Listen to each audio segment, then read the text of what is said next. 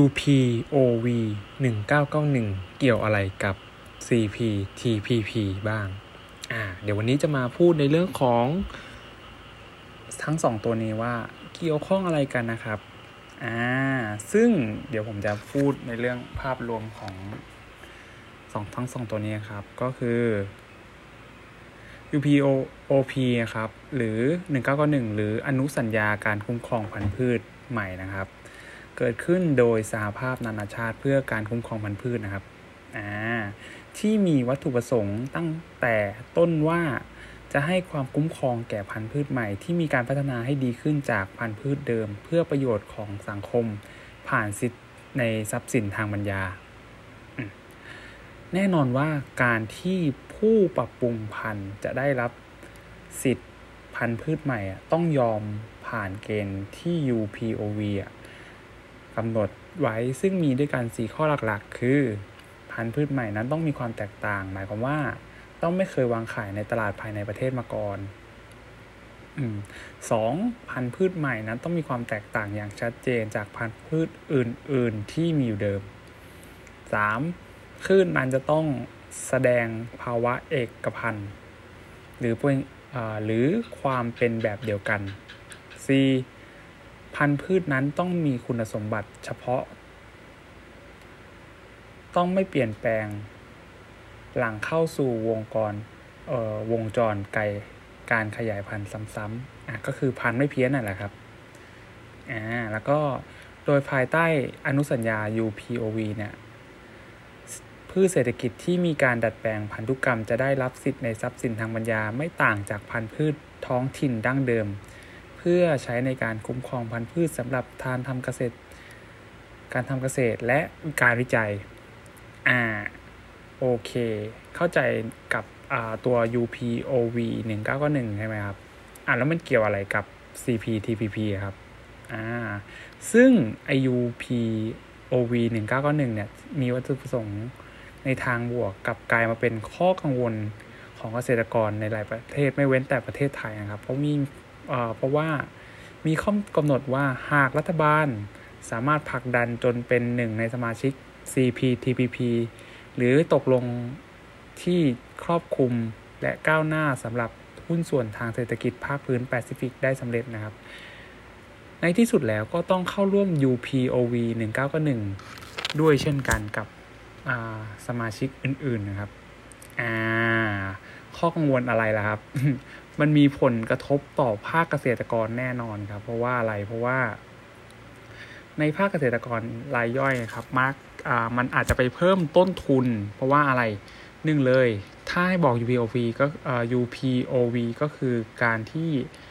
ต่างชาติอ่าอธิบายง่ายๆเลยคือการที่ต่างชาติเอาพันธุ์ของประเทศไทยนะครับ เอาพันธุ์พืชไม่ว่าอาจจะยกตัวอย่างเป็นพันธุ์พริกก็ได้ครับ พันธุ์พริกของไทยที่มีการวิจัยนะครับ พันธุ์พริกดั้งเดิมของประเทศไทยเลยครับ ก็เอาไปวิจัยมีพัฒนาสายพันธุ์ให้มันดีกว่าของประเทศไทยครับอ่าทีนี้ไอพันธุ์พืชดั้งเดิมเนี่ยคือไทยยังสามารถใช้ได้นะครับ ไม่ใช่ใช้ไม่ได้ แต่พันธุ์พืชใหม่ที่มีประสิทธิภาพดีกว่า ไทยยังเอามาใช้ไม่ได้ทันที เพราะว่าเราต้องจ่ายค่าเหมือน เหมือนเป็นค่าอันค่าค่าจ้างทำพันธุ์อะไรประมาณเนี้ยครับ อ่าซึ่งเหมือนเราต้องจ่ายอะไร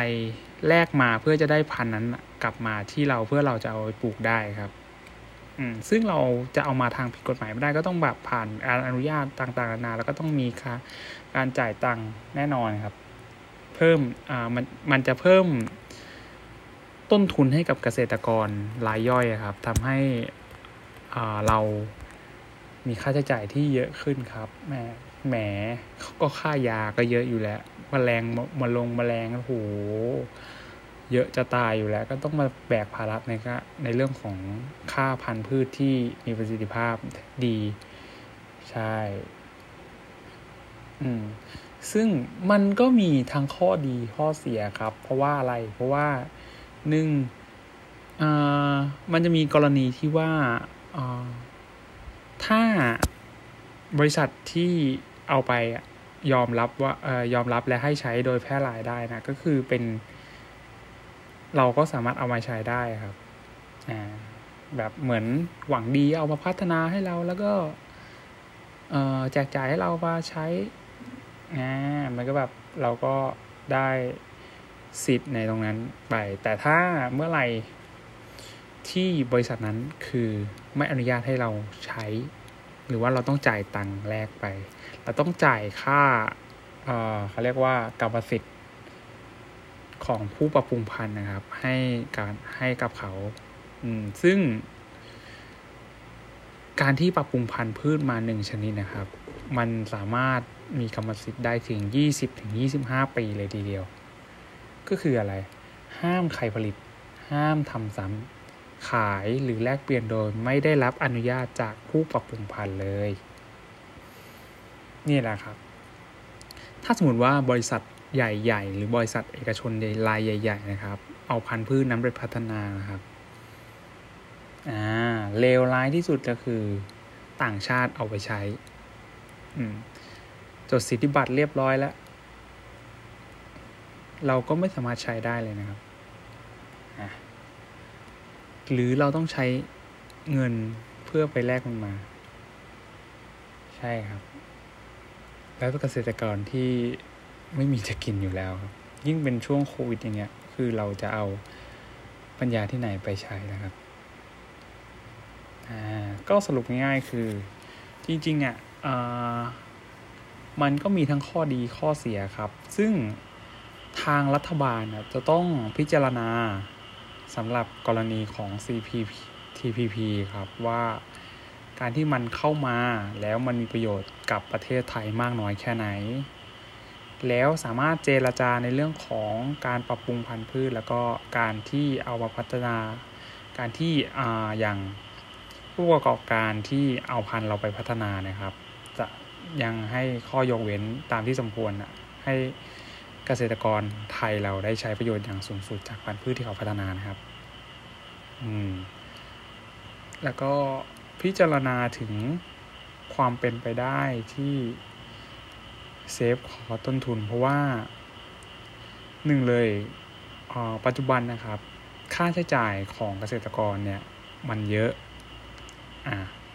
บางรายนะครับ แทบจะกินต้นทุนไป แทบจะกินกำไรไปได้ซ้ำไปครับ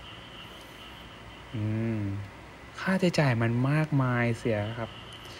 บริษัทยาครับ ได้กำไรหลายร้อยล้านหลายพันล้านครับ แต่เกษตรกรนะครับ ได้กำไรหลักหมื่นแค่นี้น่าคิดไหมครับ ก็ฝากไปคิดนะครับ ว่าอะไรมันควรจะพัฒนาครับ ไม่ใช่ว่าไปตัดงบประมาณการพัฒนาด้านการเกษตร แล้วก็